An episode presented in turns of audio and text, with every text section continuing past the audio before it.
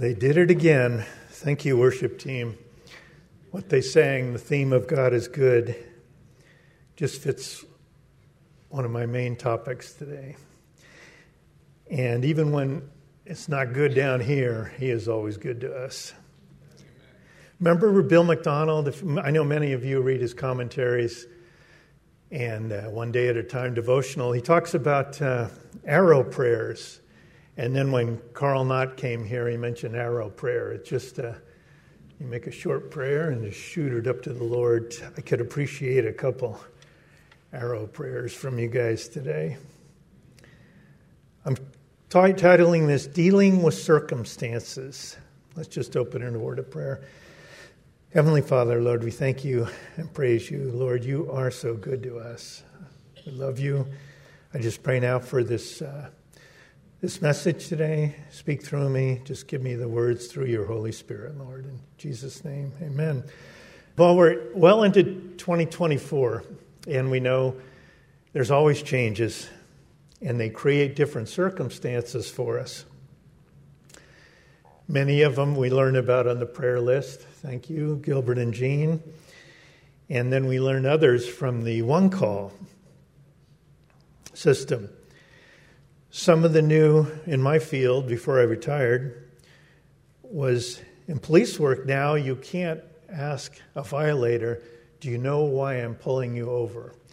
Because that sometimes would lead to discovering other things, other charges, which could lead to uh, resisting arrest or a pursuit. It could the whole the whole thing could turn into something much more serious. Now you have to say, "I'm stopping you because you ran a stop sign back there."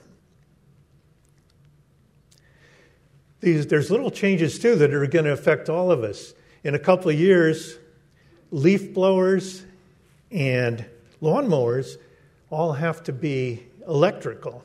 No more of that smelly gas that they, uh, you clap, but it's going to change it for us in the long run because everything gets passed down to us. I have an electric uh, cordless leaf blower, a great one, but they only last about 20 or 20 minutes if you have it on full, and these gardeners are working all day long.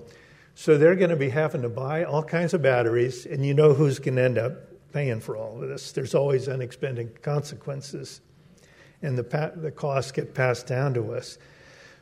But I'm thankful today that our God does not change, even as changes are occurring all around us for various reasons. We know, as, Al- as Adel said in his message this month, Mal- as Malachi wrote, I, the Lord, do not change. His word and the boundaries in His word do not change, thank God. Regardless of what's going on in this crazy social climate that we're going through now in the world. In Numbers 23 19, it says, God is not human that he should lie, not a human being that he should change his mind. Does he speak and then not act? Does he promise and not fulfill? The answer is no and no. He does what he says, and he says what he does. What he promises, he fulfills. Thank God. And God, as we know, has a plan for us. He's had it from the very beginning. He had his own agenda for his life, and he has a, an agenda for each one of us. He told his disciples once, he told them, The Son of Man is going to be delivered into the hands of men. They will kill him, and after three days he will rise. We talked about that this morning in the, in the worship service. He, that was a promise. He, only he could fulfill that, and he did that. What he says to do, he will do it. And that's a point I was making. He did just as he promised, dying on the cross for our sins. He had an agenda for himself, and his agenda is the best thing for our lives here and in eternity. Very well known, we know this one. Jeremiah 29 11. For I know the plans I have for you, declares the Lord plans to prosper you and not to harm you, plans to give you a hope and a future. so think about your agenda. We each have an agenda. If our agenda is different than his agenda, we're going to have some serious problems.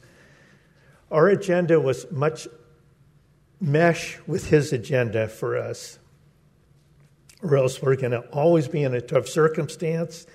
We're going to be fighting the Lord and not obeying the Lord. And when we fight him, we are known in the Old Testament as a stiff necked people. And that is not a compliment. It means stubborn, haughty, opinionated, and not doing what another wants. In the case of a stiff necked person, we're not doing what the Lord wants us to do. Little wood, woodworking thing here. Most drawers, good quality drawers, are made with what they call dovetail joints, four sided box. Okay, the Lord is the front piece of the drawer. That's the one that does the work. A dovetail joint has these things sticking out. These are called pins. There's pins on each side and they're angled. These pins go into the sides, which has the angled, they're called sockets and they go like this. This is the Lord in the front, this is us on the sides, and over here too. When the drawer moves, it pulls along the sides, or when you push it in, it goes back like this. Where the Lord says to go, we're to go with Him. We want to keep this perfect joint, and will be a perfect way, just like they did in the wilderness with the fire and the cloud. We want to mesh with Him. If that joint is off or weak, He'll say, Go somewhere, and we will not follow. We don't want that. And He opens and shuts things in our lives as well.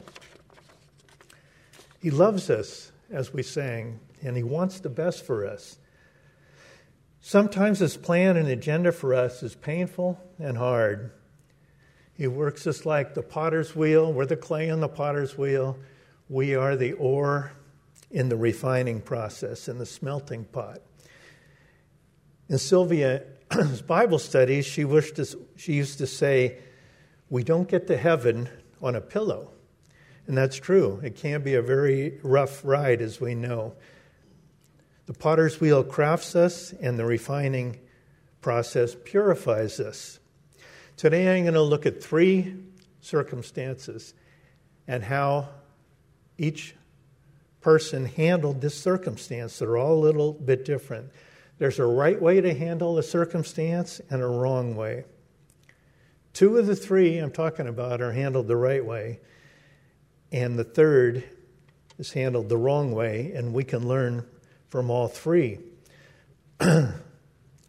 Recently, Sherry and I went through a horrid event.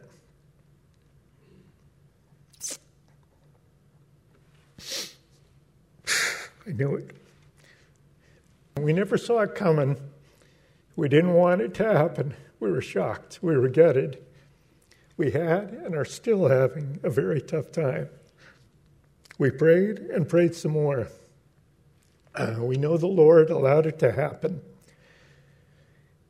We say as Casting Crowns sings, We praise you through the storm and praise the God who gives and takes away. but it is still raining. but we know God is always good in the challenging times and the good times. In Job, look at what Job went through. Job 121 says, Naked came I out of my mother's womb and naked shall I return thither. The Lord gave, and the Lord has taken away. Blessed be the name of the Lord.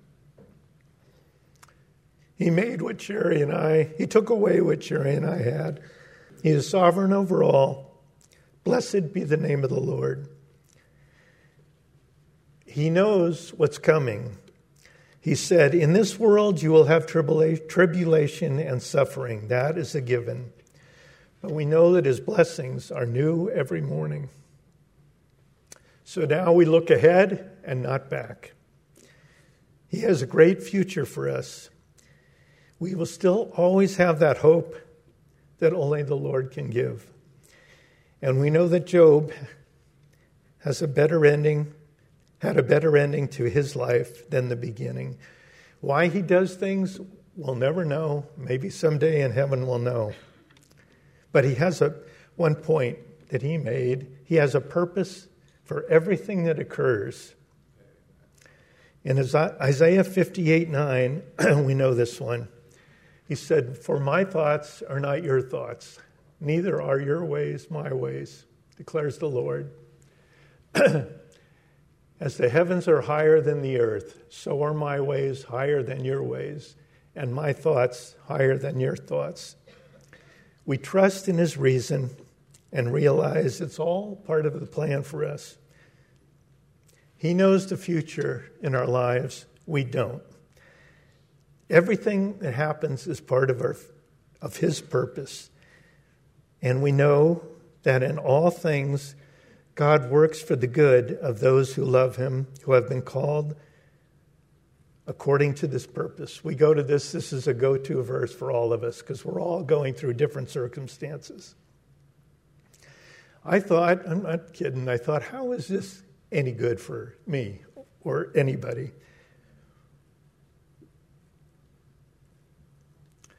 But as the verse says, my thoughts are not his thoughts, and he's going to work this thing for the good for those who love him. This, by doing this, it might prevent something worse that would have happened in the future. He knows the future, we don't. He sees things that we cannot see. So we trust in him and praise him in the thick and thin. It's easy to praise him in the easy times, but do we always praise him in the hard times? So the final word on this number one Give thanks in all circumstances, the Word of God says, for this is God's will for you in Christ Jesus. You can make it a little more personal and say, It is God's will for me in Christ Jesus. We did what the Lord would have us. We did what the Lord would, have us to do in these circumstances. Now we move forward. Number two,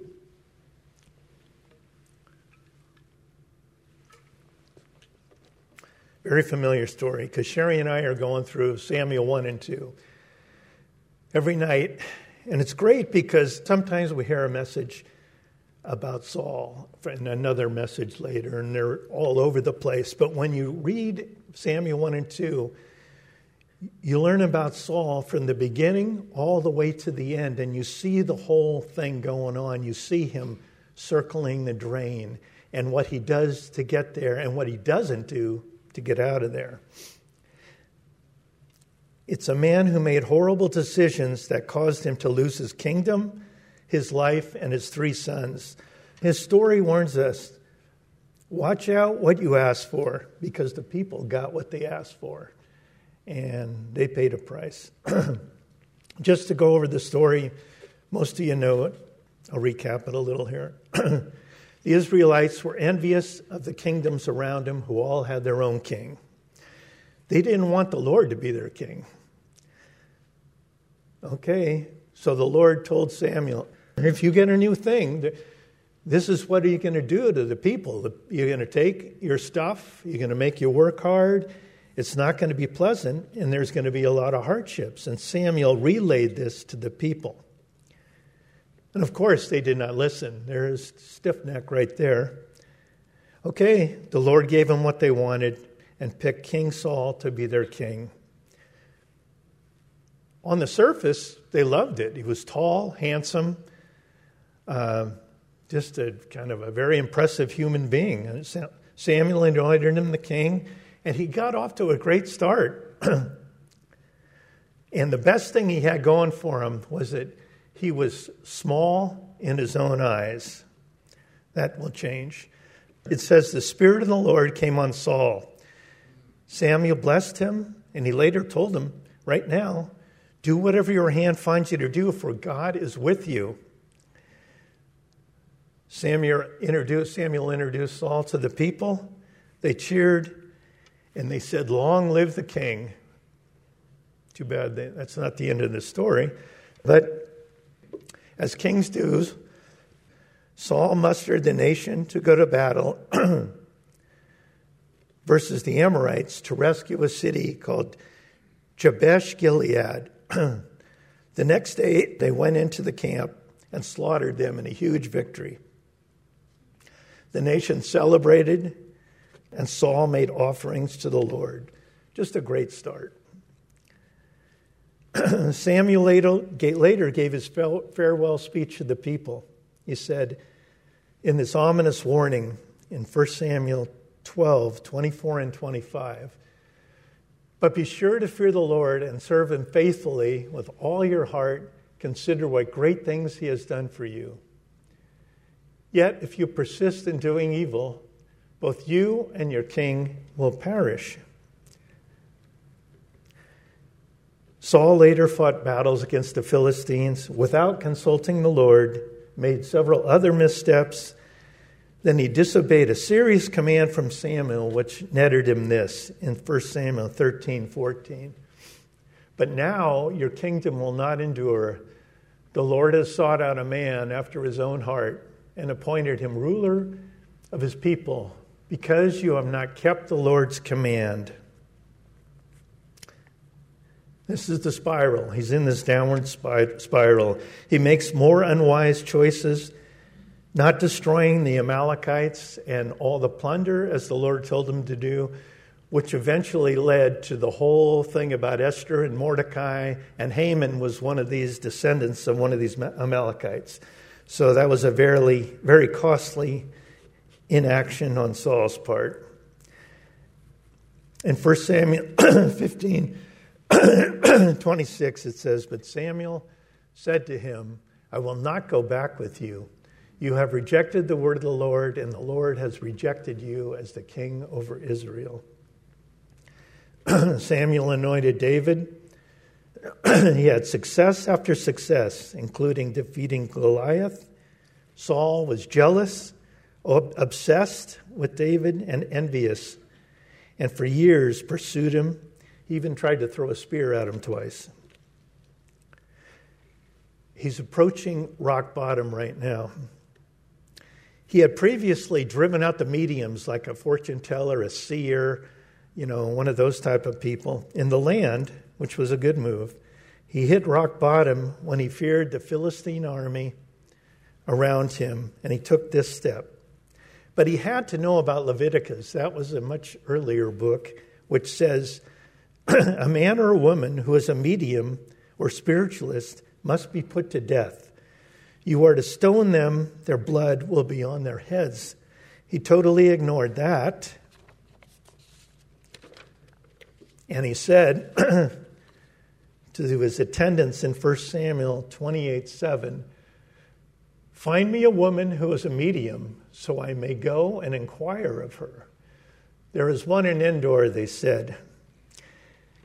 You can read this chapter at your convenience, but in 28 it tells a, a really complicated story about what happened in this little seance type thing.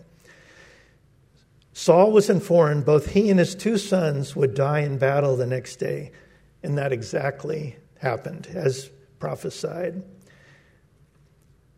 Poor choices, disobedience, jealousy, envy, and becoming large in one's eyes contribute to one's downfall. And that's what Saul did. He, from going small in the Lord's eyes, he went big in the Lord's eyes. He ignored the Lord. He started well, but finished poorly. His last act was committing suicide by falling on his own sword. Very sad. it's summed up in 1 Chronicles 10 13 and 14. Saul died because he was unfaithful to the Lord he did not keep the word of the Lord and even consulted a medium for guidance and did not inquire the Lord. So the Lord put him to death and turned the kingdom over to David, son of Jesse. Okay, that's number two. Number three, this is one of the good ones. It's also in Samuel, the whole story of King David. He was a great king, and as the Lord said, a man after God's own heart. We'll figure out how he got that. He was the slayer of Goliath, a warrior, a writer of many psalms, a builder, a leader of armies. But he had these sins, some every bit as bad as, as Saul's. he tarried on his roof with roving eyes as his army fought without their leader. He committed adultery with Bathsheba, the wife of Uriah the Hittite, one of his most loyal soldiers. He murdered Uriah by sending him to the front lines of a battle where he was destroyed by the enemy. And then he relied on himself after having all those victories with the Lord. He relied on himself by counting his troops in his army without God's permission, which resulted in a plague that killed many people. He neglected his duties as a father and a king, which led to the rebellion of his son Absalom and the rape of his daughter Tamar by his son Amnon. All this came to a head when his prophet, the Lord's prophet Nathan, approached David and revealed his sins to him. He told him a parable about a rich man blessed with everything under the sun, tons of livestock. But the rich man takes his neighbor's little ewe lamb. He only had one lamb, and he took it and he killed it for a dinner he was hosting for a visitor.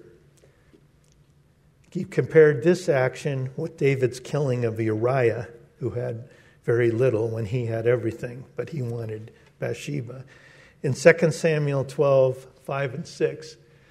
So here's his reaction, and have it immediately after, after uh, Nathan told him this. David burned with anger against the man and said to Nathan, As surely as the Lord lives, the man who did this must die. He must pay for that lamb four times over because he did such a thing and had no pity. Pretty quick reaction, right? How quick we are to, join, to judge others, just like that. How could he do that? Instantaneous and see other faults. It's easy, that's kind of our nature, to see everybody else's fault. It's so much harder to admit, to admit to and see our own. Nathan immediately said, You are the man. And then he reminded David of all the blessings the Lord had given him all the way through his life. Here is the difference between number two and number three, very, very similar behavior to this point with the, with, the, with the disobedience. David turns it around and he had this heartfelt reaction, a reaction Saul never had. In 2 Samuel 12 13, it says, Then David said to Nathan, I have sinned against the Lord. Nathan replied, The Lord has taken away your sin. You are not going to die. God is good. The word tells us to examine ourselves, which is exactly what David did. And several, several times in the uh, New Testament, Paul says, Examine yourself. It's like a big introspective look at yourself. David dealt with his sins against the Lord with confession and repentance and he received God's forgiveness. He poured out his heart in Psalm 51. I know this is one of Bill's favorite scriptures. He wrote it after the prophet Nathan challenged him a full examination of yourself. This is why the Lord said David was a man after his own heart. I'm just going to pick, I'm just going to read these, no explanation needed, but listen to the words. I picked a few verses out of Psalm 51 the tenderness, the confession, looking internally at himself, and look what he wrote. Have mercy on me, O God, according to your unfailing love, according to your great compassion. Blot out my transgressions. Wash away all my iniquity. Cleanse me from my sin. For I know my transgressions and my sin is always before me. Against you and only you have I sinned and done what is evil in your sight. So you're right in your verdict and justified when you judge.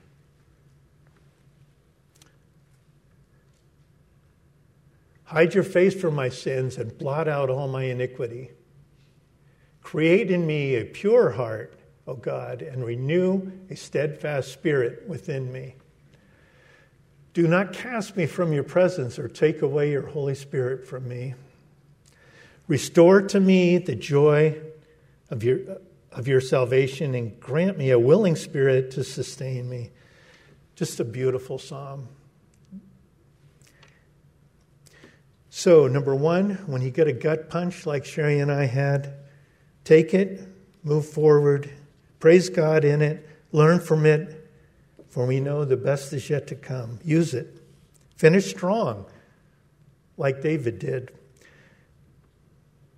If we're, in a, if we're on a downswing, like Saul, confess, repent, examine yourself like David did, and move forward. Like David is the, the good example in this one. Saul, unfortunately, uh, horrible example by him. Sorry about breaking down. Let's pray. Heavenly Father, we, we just praise you, Lord, for this word. We thank you for your goodness to us.